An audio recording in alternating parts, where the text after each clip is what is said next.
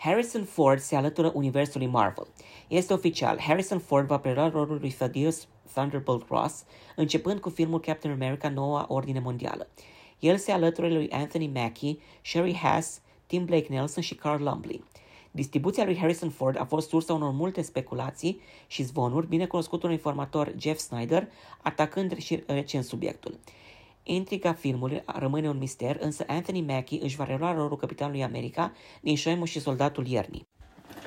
Generalul Thaddeus Thunderbolt Ross este un oficial militar Marvel de rang înalt, introdus pentru prima oară în benzile desenate în 1962, devenind fața unei echipe de antieroi cunoscută drept Thunderbolts. Harrison Ford va prelua rolul liderului militar de, jucat de către laureatul Oscar William Hurt înainte de moartea sa în luna martie anului 2022. Creatorul Shoimu și soldatul Iernii s-a ocupat de scenariul viitorului film alături de unul dintre scenariștii serialului.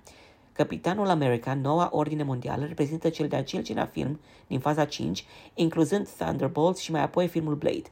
Data sa de lansare este de mai 2024.